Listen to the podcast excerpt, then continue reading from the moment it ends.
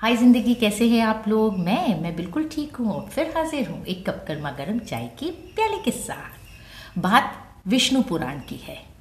ये कथा विष्णु पुराण से ली गई है। भगवान विष्णु भ्रमण करते हुए थोड़े से शायद थक गए और एक पेड़ के नीचे विश्रांति करने के लिए आँख बंद करके लेट गए। उनका जो वाहन है, गरुड़, वो वही पहरा दे रहा था।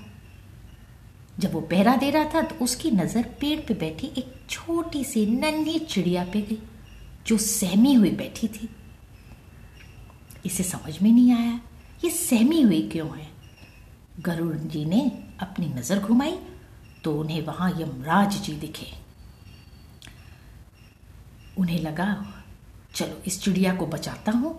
उन्होंने अपने पंजे में उठाया और मीलों दूर जाकर एक घने जंगल में एक घने से पेड़ के ऊपर सुरक्षित बैठा दिया और वापस आ गए पहरा देने के लिए। यमराज जी वहीं खड़े थे। तो गरुड़ जी ने पूछा, आप उस चिड़िया की तरफ़ ऐसा क्यों देख रहे थे? तो उन्होंने कहा, सच है, जो तुम पूछ रहे हो। मैं यही सोच रहा था, ये तो इतनी नन्ही सी चिड़िया है, पर इसका जो अंत है वो मीलों दूर किसी जंगल में है और ये चिड़िया इतने दूर जाएगी कैसे उड़ के? आई बात समझ में इसे कहते हैं जब अंत आता है तो ज़रिया कोई भी बन जाता है।